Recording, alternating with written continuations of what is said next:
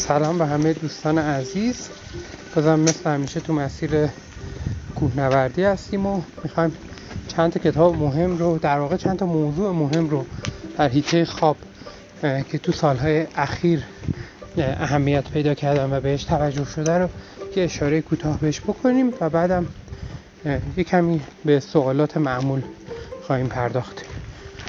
توی هیته خواب خب می‌دونیم هیته خواب یه هیته که اصلا در جزو هیته هایی بوده که خیلی وقته که دست دانشمندان نیست. یعنی هیته خواب هیته که دانش امروزی روش دست نذاشته بود و شاید به نظر حتی بسیاری از دانشمندان و پزشکان و خیلی از افرادی که تحقیقات آکادمیک انجام می‌دادن یه یه راز بود و همچنین علاوه بر اینکه راز بود خیلی از افراد به این دید بهش نگاه می‌کردن که یه چیز بیهوده است و وقتمون رو تلف نکنیم روش و ما اگر می‌خوایم که وقت بذاریم فکر کنیم می‌خوایم کار کنیم می‌خوایم تحقیقات کنیم رو بیداری کار کنیم که زمانیه که ما فعالیم و فکر می‌کنیم و همه کار دیگه رو انجام میدیم.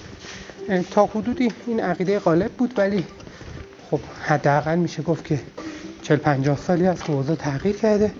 تو 20 سال اخیر اوضاع خیلی تغییر کرده.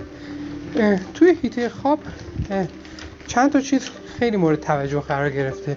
یکی خود خوابه که یکی از کتاب که در سالهای اخیر خیلی پرفروش شده کتاب چرا ما میخوابیمه که توسط یه محقق خواب نوشته شده که به نظرم اولین کتابیه که اومده همه جنبه های خواب رو جنبه های تخصصی خواب رو خیلی عمومی کرده و برای همه توضیح داده و چون خود ایشون هم یک محقق خوابه این زمینه ها رو به نظرم خیلی دقیق و علمی توضیح داده. در مورد اینکه چرا ما میخوابیم شاید مهمترین نکته هایی که توش وجود داشته باشه خب انقدر توی مطبوعات تکرار شده که شما اینا همه رو بدونین. و چیزایی باشه که هممون بارها شنیدیم و دیگه باهاش آشناییم. اینکه خواب مهمه. اگر خواب کم باشه سیستم ایمنی ضعیف میشه. نمی‌دونم عملکرد مغزی کاهش پیدا می‌کنه و خب هزار چیز دیگه. اما فکر می‌کنم که بعضی از اینا ارزش تکرار کردن داره. به دلیل اینکه با وجود اینکه اینها گفته میشه ولی خیلی از افراد به اینها باور ندارن به اون معنایی که باید اون باور و اعتقاد درونی رو داشته باشد دلیلش هم اینه که تجربه خودشون چنین چیزی رو نشون نمیده. یعنی خیلی از افراد هستن که خب یه شب کم میخوابن فرداش بلند میشن کاراشون رو می‌کنن میگن اه خب بهتر. دیشب مثلا 5 ساعت خوابیدم فرداش بلند شدم همه کارامو بیشتر انجام دادم. پس اگر یه ذره کمتر بخوابم اتفاقا کارامو بیشتر انجام میدم.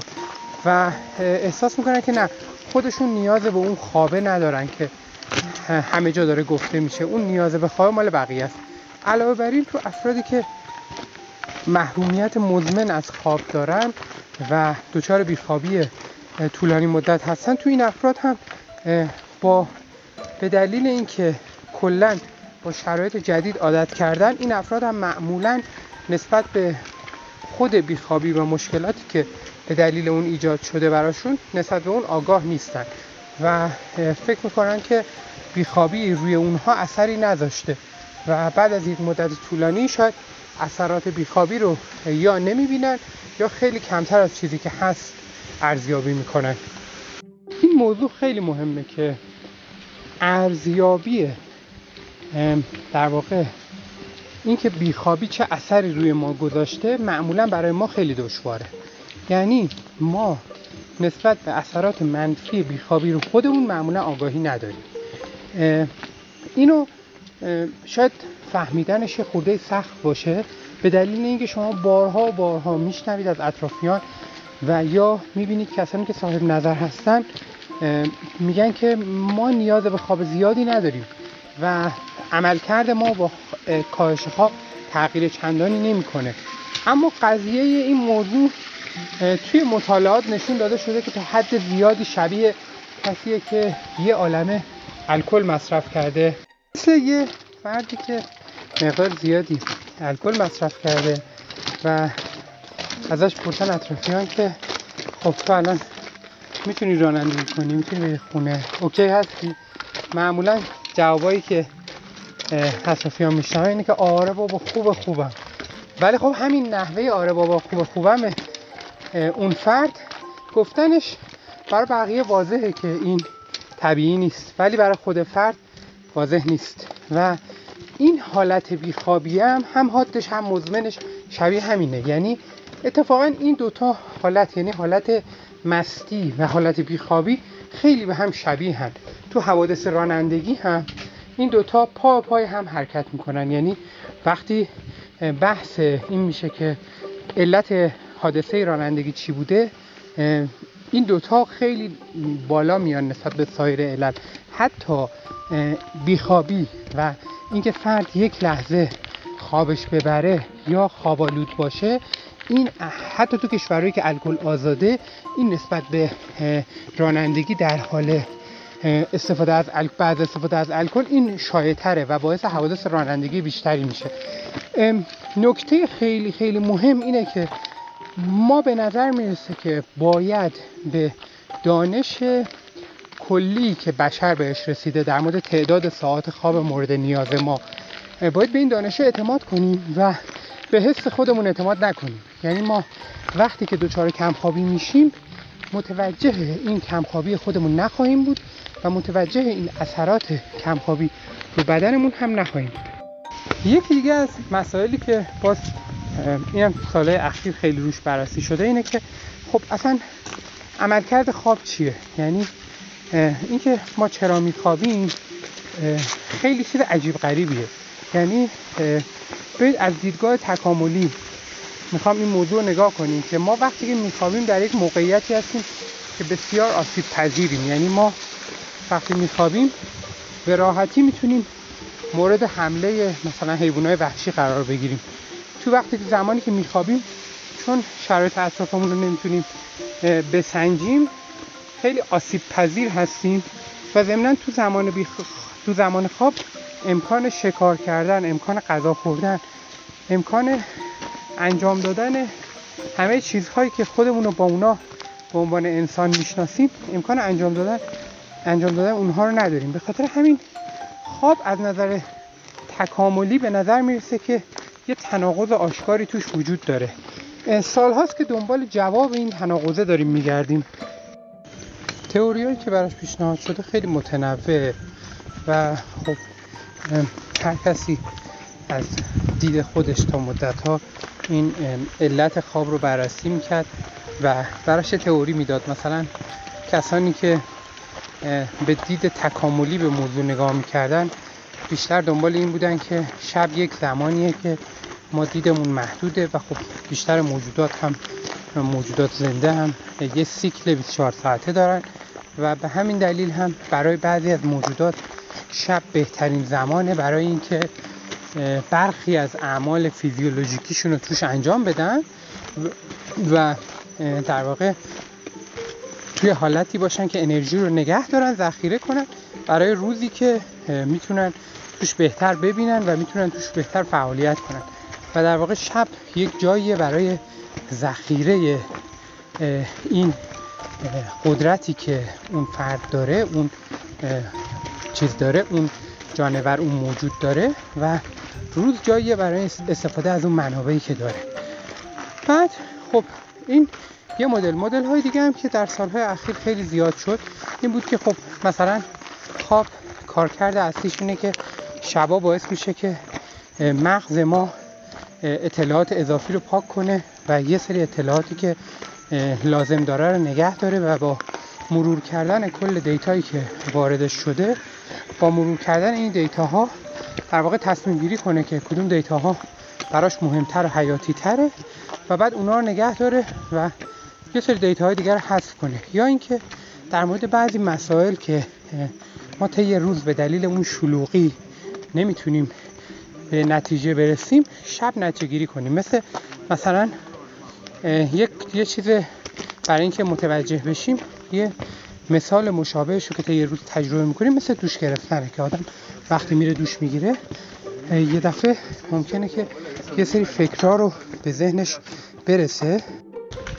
و با همین شیوه هم توی شب در واقع فرد وقتی که از اون سر و صدا و اون هم همه و اون همه در واقع حس های مختلف فارغ میشه و میره تو حالت رست تو اون حالت مغزش شاید بتونه در مورد بعضی چیزها نچگیری هایی بکنه که ما خیلی لازمشون داریم. یا مثلا یه تئوری دیگه خیلی تئوری دیگه مطرحه ولی چیزی که به نظر می‌رسه خب خیلی واضحه شاید از همینجا اینه که یک کار کرد دو کار کرد نیست. به نظر می‌رسه که تعداد خیلی زیادی از عملکردهای مهم ما به خوابمون وابسته است. و به همین دلیل هم هست که خواب ما اهمیت خیلی زیادی داره.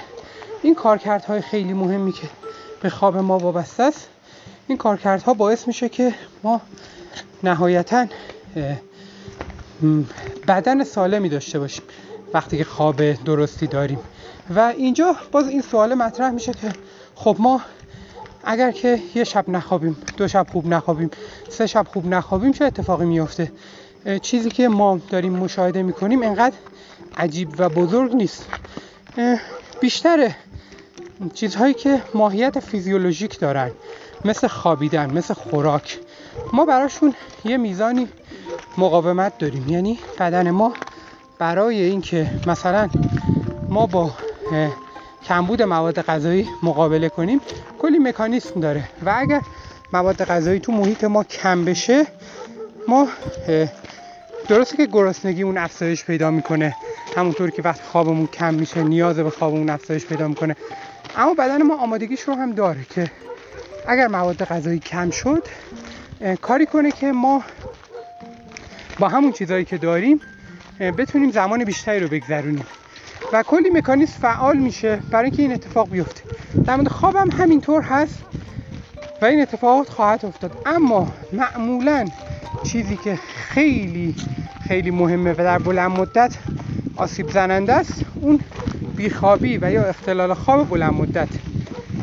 چند تا, چند تا موضوع هستن که در مورد خواب خیلی مهمن. به نظر اینا همه همه باید بدونن. یکی اینکه ما می‌دونیم بعضی بیماری ها تو سالهای اخیر مشکل بزرگی شدن برای همه دنیا. یکیش افسردگیه یکی دیگهش سرطانه و یکی دیگهش فراموشیه. این سه تا بیماری شاید جز بیماری های مزمنی باشند که می‌دونیم باعث مشکلات خیلی بزرگی شدن برای سیستم های بداشتی تو همه کشورها حتی کشورهای پیشرفته. هر سه اینا رابطه خیلی مستقیمی با خواب دارن. یعنی هر ستا اینها از اون مواردی هستن که با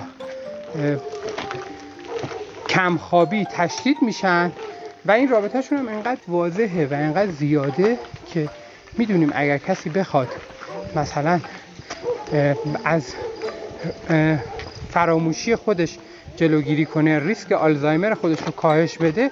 یکی از راحت ترین کارهایی که می‌تونه بکنه اینه که خواب خودش رو درست کنه و از همه کارهایی که مشابهش می‌تونه انجام بشه کم درد سرتره و جالبتر اینجاست که ما برای فردی که جوون میان ساله و سیر چون سیر آلزایمر از 20 سال قبل از شروع علائم شروع میشه و سیر فراموشی شروع شده ما هیچ دارویی نداریم که به اندازه خواب موثر باشه و می‌دونیم که خواب برای جلوگیری از همه داروها موثرتره. خب این پس در مورد خود خواب من فکر می‌کنم که در مورد اهمیت سلامتی خواب به کافی تو سالهای اخیر گفته شده و دیگه گفتنش همش حرفا میشه تکراری.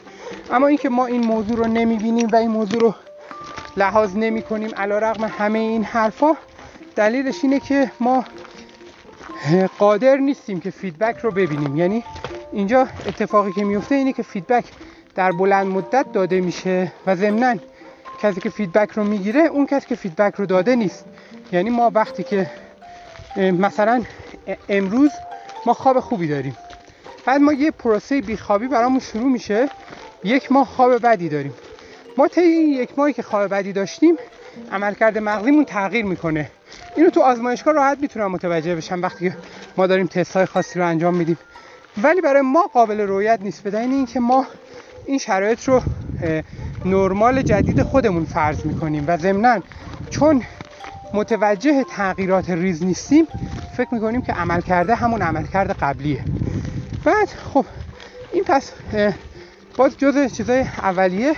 یه مسئله دیگه هم تو سالهای اخیر خیلی بهش پرداخته شده. مسئله رویا رویا دیدن خواب دیدنه. خواب دیدن رو باز دانشمندایی که تو هیت های مختلف دارن کار می‌کنن بهش پرداختن. برخی معتقدن که خواب دیدن رویا دیدن در واقع محصول اینه یک محصول اضافیه یه محصول زائده. مغز ما که شبا داره کار می‌کنه روی خاطراتمون روی حافظمون روی اطلاعاتی که داریم وقتی که داره کار می‌کنه این وسط صحنه هایی رو هم تولید می‌کنه به دلیل اینکه می‌خواد اونا رو بازیابی کنه و در موردشون تصمیم بگیره. بعد یه سری صحنه هایی که تولید میشه این صحنه ها همون صحنه های خواب ما که این صحنه ها رو در واقع تو این تئوری زائد می‌دونه میگه که اینا تصاویر تولید میشن دیگه به دلیل اینکه خب همون قسمتی که مال این حافظه است تو مغز داره فعال میشه و چون داره فعال میشه این تصاویر دارن تولید میشن این یه تئوری. یه تئوری دیگه اینه که میگه که اصلا ما رویا دیدنمون کاملا برمیگرده به رقابت در مغز. یعنی ما در می‌دونیم که تو مغزمون رقابت خیلی زیادی این باید اول رقابت در مغز رو بگم که بعد ببینیم که این یعنی چی. رقابت در مغز یعنی که مغز ما به شدت برای سلولای مغز ما مثل یه مثلا فرض کنید یه اکوسیستم که اطرافتون می‌بینید. اکوسیستمی که مثلا توی جنگل می‌بینید.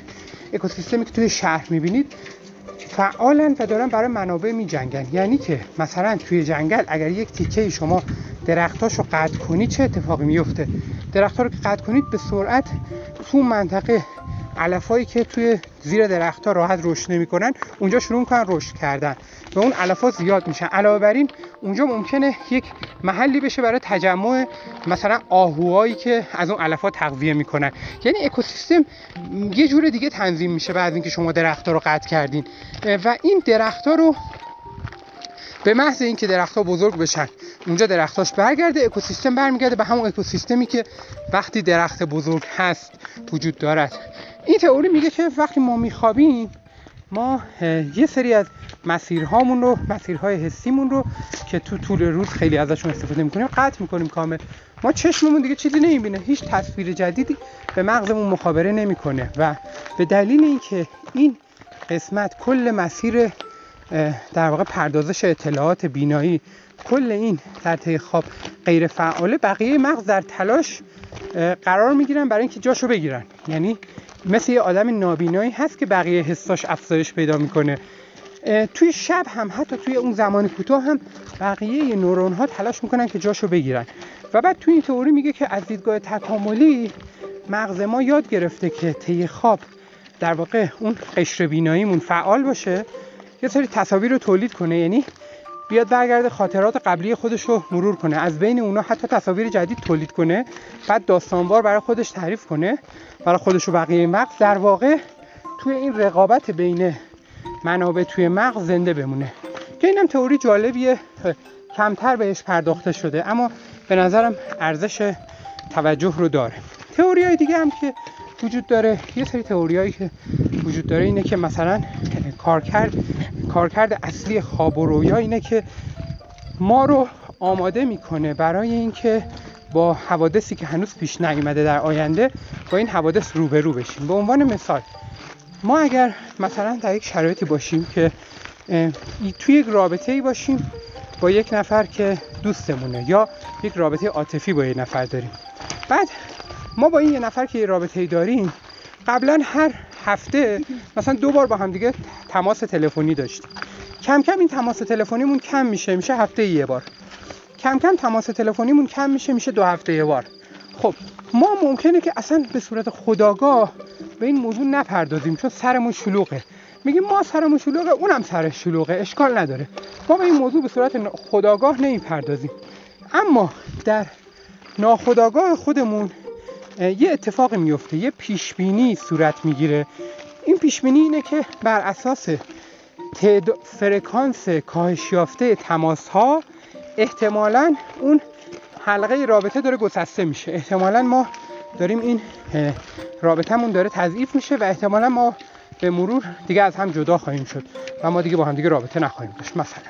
خب حالا اینو خواب ما و در واقع ناخداگاه ما خیلی زود متوجه میشه. و توی خواب ما تجلی پیدا می‌کنه. یعنی ما قبل از اینکه وارد این موضوع بشیم خیلی قبلتر از اینکه وارد این موضوع بشیم ممکنه چندین بار خوابش رو ببینیم. توی همون زمان ها چندین بار خواب این موضوع رو ببینیم که ما این رابطهمون خراب شده. بعد از خواب بیدار میشیم پریشان و ناراحت میگیم که چرا مثلا من چه خوابی دیدم. شاید علتش هم پیدا نکنیم. چون اون چیزی که من گفتم فرکانس کم شده اون فرکانس رو شما در صورتی متوجه میشید که بیاید اینا رو ارزیابی کنید و عددش رو داشته باشین. ولی ما می‌تونیم به صورت ضمنی تو مغزمون این data رو داشته باشیم. ولی اگه کسی ازمون بپرسه نمی‌دونیم که این فرکانس کاهش پیدا کرده. بعد ما یکم مضطرب میشیم برامون عجیبه. و بعد دوباره این خوابه تکرار میشه. نهایتا دو هفته بعد سه هفته بعد اون دوست ما partner ما هر کسی که هست اون به ما برمیگرده میگه فکر نکنم ما مناسب باشیم که مثلا این دوستی رو با هم ادامه بدیم. بعد ما ممکنه برگردیم به این قضیه نگاه کنیم که اه خواب من پیش بینی کننده این روزا بود. چقدر جالب که من هیچ اتفاقی هم نیفتاده بود هیچی هم بهم نگفته بود ولی من خوابم این موضوع پیش بینی کرده بود. در واقع بسیاری از مواردی که ما فکر می‌کنیم خواب پیش بینی کرده یه همچین چیزی دارن شبیه این مثالن. و باز مثلا موارد یکم آشناترش رو که مثال بزنم اینه که مثلا ما یک فامیلی داریم که اون فامیلمون سنش بالاست. یه آشنایی داریم که اون سنش بالاست. یا می‌دونیم که اون ریسک داره برای اینکه مثلا در یک فرض کنید که به دلیل مثلا ویروس کرونا براش اتفاق بیفته. چون ما اینها رو می‌دونیم در واقع نگران اون فرد هستیم در پس ذهنمون. ولی ممکنه که اون نگرانی رو خیلی در طی روز چیز نکنیم. خیلی روش بهش نپردازیم. خیلی تکرارش نکنیم. ولی طی شب ممکنه که چندین بار خواب اون فرد رو ببینیم که اون فرد فوت کرده یا اتفاق براش افتاده و بعد مدتی هم اون اتفاق واقعا ممکنه بیفته. بعد ما باز نگاه می‌کنیم به خوابمون فکر می‌کنیم که رؤیای ما در واقع از آینده خبر می‌داد. تقریبا میشه گفت که این طرز فکر درسته از آینده خبر می‌داد. ولی نه بر اساس اطلاعات متافیزیکی که در احتمالا در اختیار اون روح رویابین ما قرار داشته.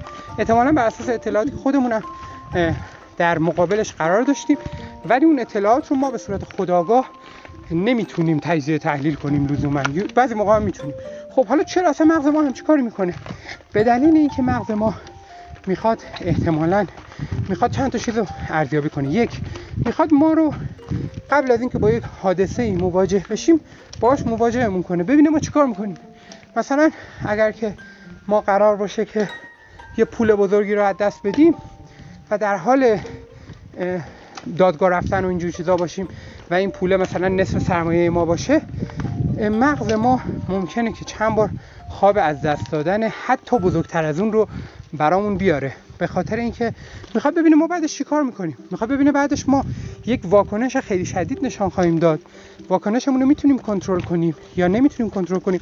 و ضمنا داره ما رو دسنسیتایز می‌کنه. یعنی با قرار دادن محرک جلوی ما قرار دادن متعدد محرک جلوی ما باعث میشه که ما اون حساسیتمون نسبت به اون موضوع برداشته بشه. اینا چرا برای ما خیلی آشنا نیست؟ به دلیل اینکه اینا همش فرآیندایی که کاملا ناخودآگاهن و ما تو سالهای اخیر می‌دونیم که این فرآیندها داره صورت می‌گیره. ولی چون ناخودآگاهن ما نمی‌دونستیم که مغز ما داره اینجوری توی خواب بهمون کمک می‌کنه. خب پس در واقع مغز ما میاد با اینها این تئوری تئوریه که شواهد نسبتا زیادی هم براش داریم و البته یه کوچولو اضافه کنم اینکه اینکه تئوری هایی که در مورد رویا دیدن مطرح شده گفتم متنوع به نظر می‌رسه که همه تئوری ها تا حدودی درسته. یعنی همه تئوری ها کاربرد خودشون رو دارن و عین همون قضیه خواب که گفتم یه کاربرد نداره کاربردهای متنوع داره به نظر می‌رسه که اینا همشون با همدیگه دارن کار می‌کنن. یعنی مثلا اون تئوری تکاملی در یک زمانی خیلی شاید برجسته بوده ولی بعضی زمانی مغز فهمیده می‌تونه به جای اینکه تصاویر چیز تصاویر مبهم تولید کنه که فقط منابعش رو نگه داره تصاویر معنی دارتر تولید کنه. علاوه بر اینکه داره منابع رو نگه میداره یه کمکی هم بکنه به آینده خود فرد. و خب حالا اون مقدم بوده یا برعکسش مقدم بوده نمی‌دونیم ولی به هر حال به نظر می‌رسه که این تئوری ها همشون یه جورایی درستن. تئوری بعدی که مطرح میشه اینه که مغز ما در واقع ما موقع خوابیدن و رویا دیدن داریم گذشته رو تحلیل می‌کنیم. و این گذشته رو که داریم تحلیل می‌کنیم داریم سعی می‌کنیم که از گذشته به اندازه کافی درس بگیریم. یعنی اون قبلیه که شبیه این بود این بود که ما داریم از دیتا استفاده می‌کنیم. برای اینکه آینده رو پیش بینی کنیم این تئوری میگه که نه ما داریم از اطلاعات استفاده می‌کنیم برای اینکه با گذشته کنار بیایم.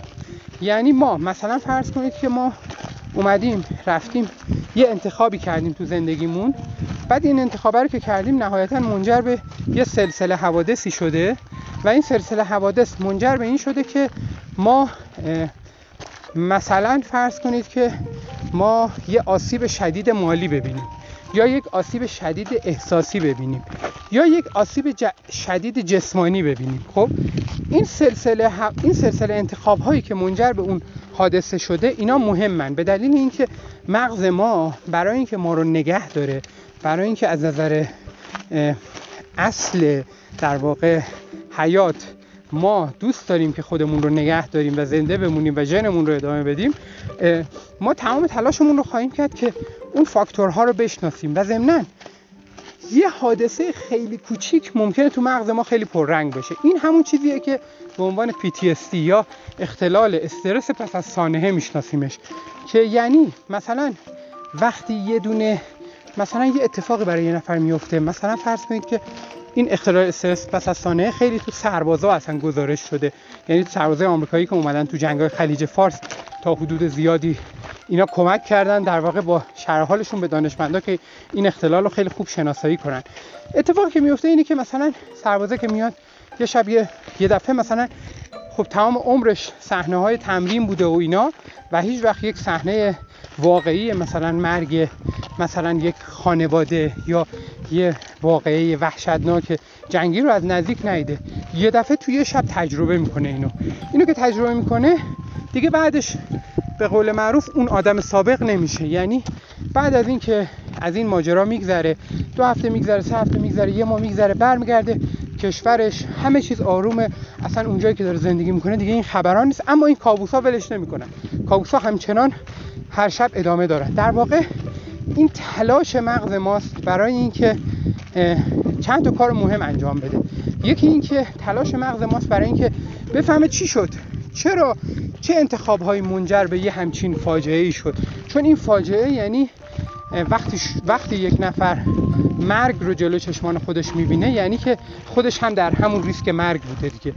و مغز اینو درک می‌کنه که وقتی اینقدر نزدیک بود اون فاجعه خودت هم ممکن بود که دفعه بعد قربانی باشی. بعد ضمنا مغز با تکرار کردن اینها سعی می‌کنه که سناریوی ترتمیز درست کنه. چون اگر سناریوی ترتمیز درست نکنه براش این سناریو این فرد نمی‌تونه با سناریویی که شاید خیلی ترتمیز نباشه و تو ذهنش باشه با اون سناریو کنار بیاد. یعنی در واقع یه جورایی این رؤیاهای پس از اون حادثه ممکن است که به نحوی بیان مموری ما رو عمدن حافظه ما رو عمدن دستکاری کنن برای اینکه ما اون نقشی که قبلا قائل بودیم برای اتفاقاتی که قبلش افتاده اون نقشه رو کمرنگ یا پررنگ کنم. باز مثال می‌زنم.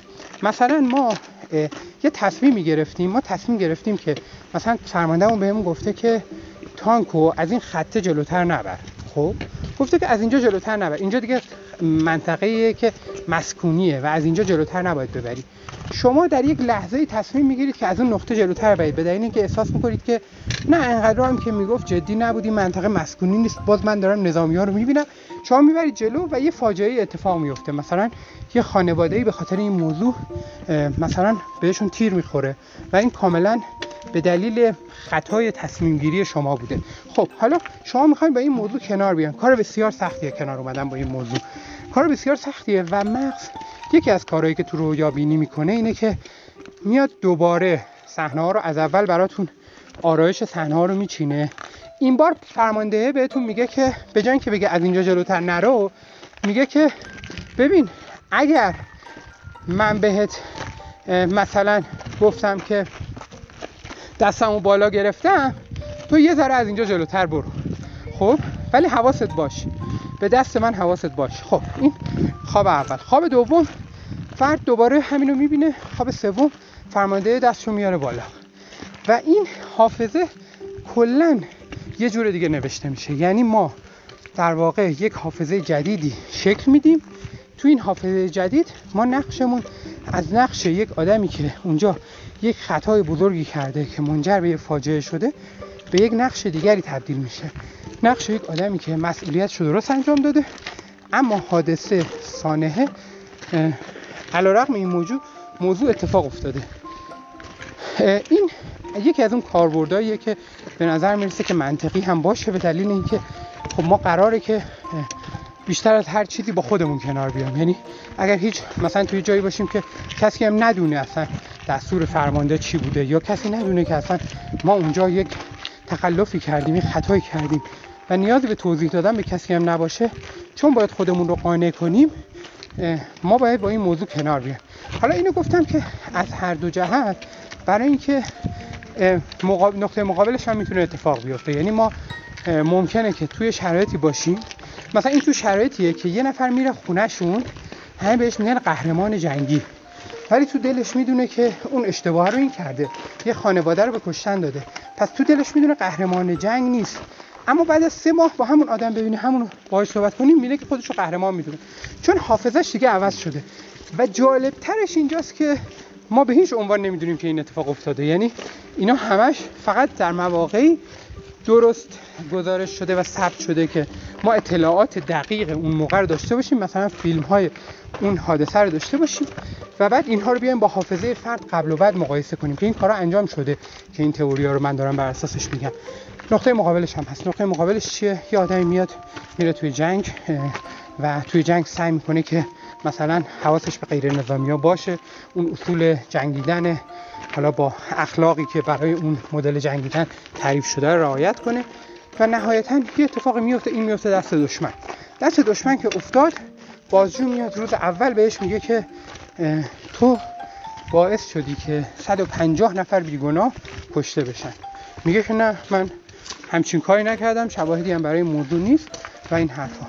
بازجوها بدون اینکه این اطلاعات رو داشته باشن این اینجور چیزا رو بدونن می‌دونن که اگر به کافی وقت بدارن به کافی حوصله کنن و سناریوها رو تکرار کنن و جزئیات به سناریو اضافه کنن مغز فرد بهشون کمک خواهد کرد. چون مغز فرد در بلند مدت سعی می‌کنه که تناقضات رو حل کنه زندگی رو برای فرد آسان تر کنه.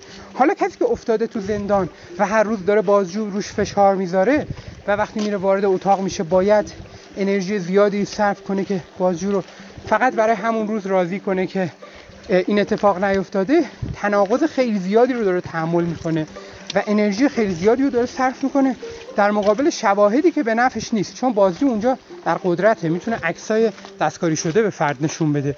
و همه اینها میره تو حافظه فرد حافظه فرد تغییر می‌کنه و این اتفاق تا حد زیادی در حین خواب میفته یعنی برخلاف چیزی که ما در مورد حافظه فکر می‌کنیم که مثلا ما امروز اومدیم بیرون یه سری اتفاقاتی میفته ما این اتفاقات رو در ذهنمون ثبت می‌کنیم و بعد این اتفاقات رو بعضیش رو یادمون میاد بعضیش رو یادمون نمیاد نمیاد. ما به صورت کلی در مورد حافظه اینجوری تصور می‌کنیم که ممکنه ما بعضی چیزا رو فراموش کنیم ولی بعضی چیزا رو فراموش نمی‌کنیم. اما در واقع اینجوریه که ما یک بار نمی نویسیم اون حافظه ای که شکل گرفته رو. ما هر باری که داریم بهش رجوع می‌کنیم یعنی هر باری که داریم فکر می‌کنیم در مورد اون موضوع یه بار دیگه داریم مینویسیمش و ممکنه این بار یه جور دیگه بنویسیمش.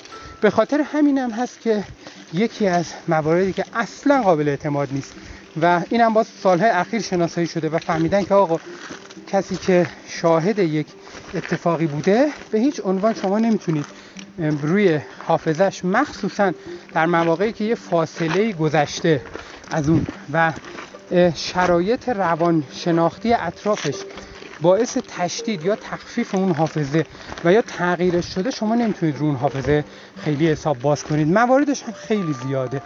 این به دلیل اینکه به کارکردهای خواب و رویای ما مرتبط میشه رو گفتم. البته این موضوع موضوع حافظه است ولی بخش زیادیش بخشیه که توی خواب ما پردازش میشه.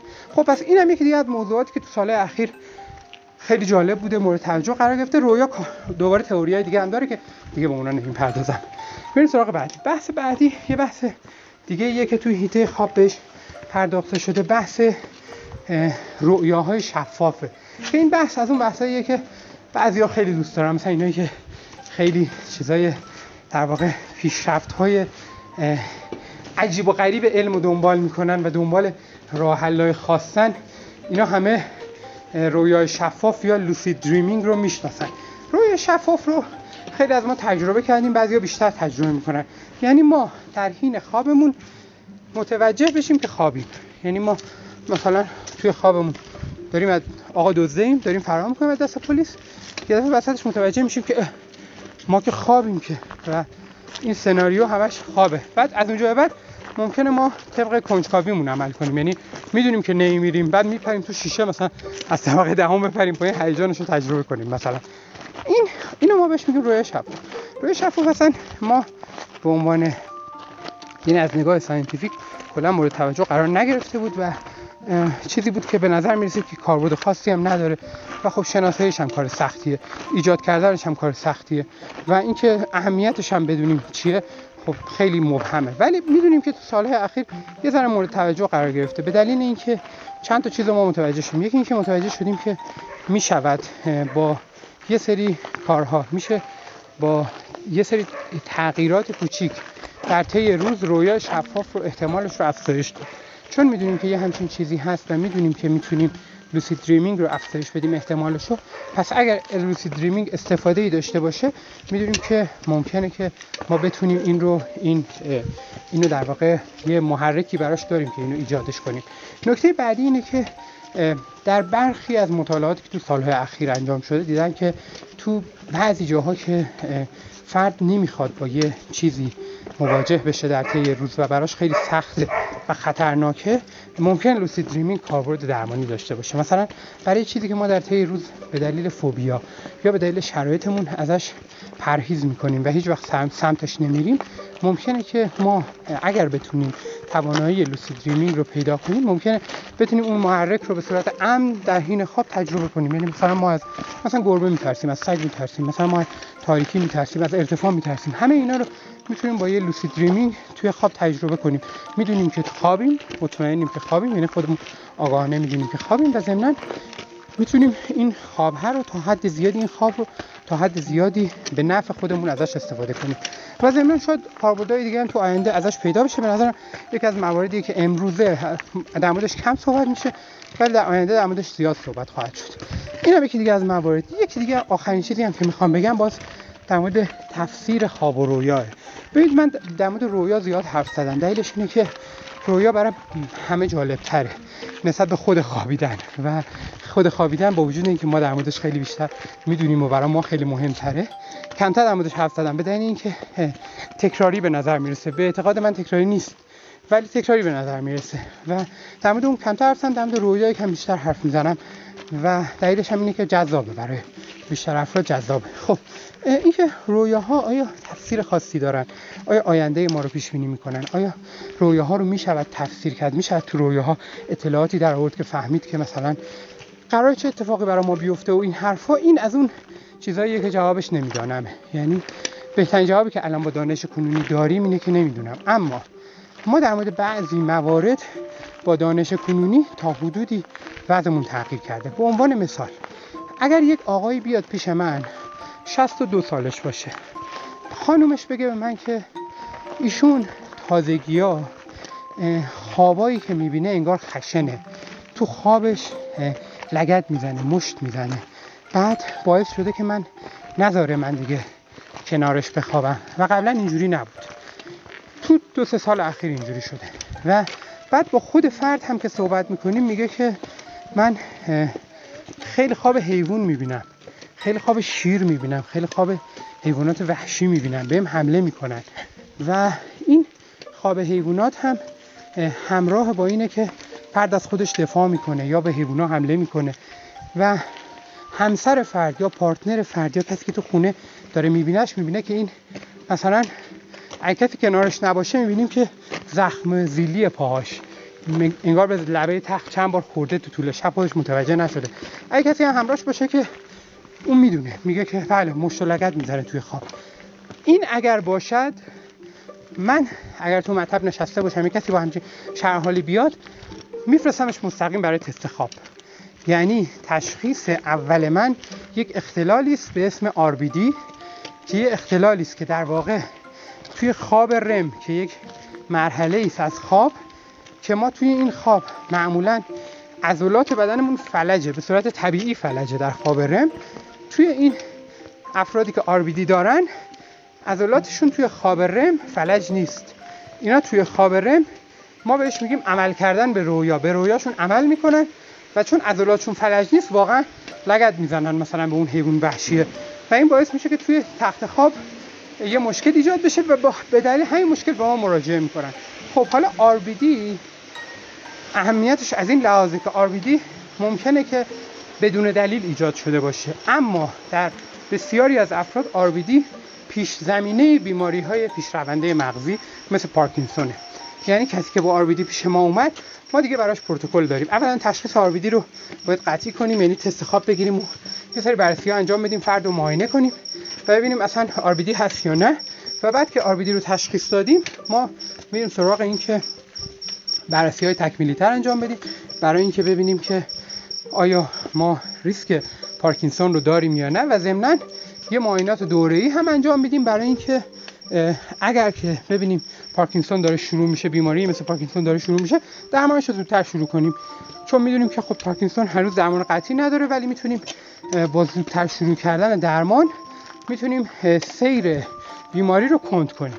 خب پس این هم باز یک دیگه از چیزا استثناءاتی که ما در مورد رویاها می‌دونیم می‌دونیم که بعضی رویاها معنی دارن اما اون به اون معنای فرویدیش که آقا این رویا مثلا اگه تو خواب نمی‌دونم تسبیح دیدی فلان اگر نمی‌دونم فلان دیدی چیزی که توی خیلی از فرهنگ ها هست براش تفاسیر مختلفی وجود داره این از نظر scientific فعلا مورد تایید نیست. یعنی ما نمی‌تونیم هیچ کدوم از این یافته های این مدلی رو تایید کنیم و بگیم که اگر شما مثلا فلان چیز دیدی شانست خوبه.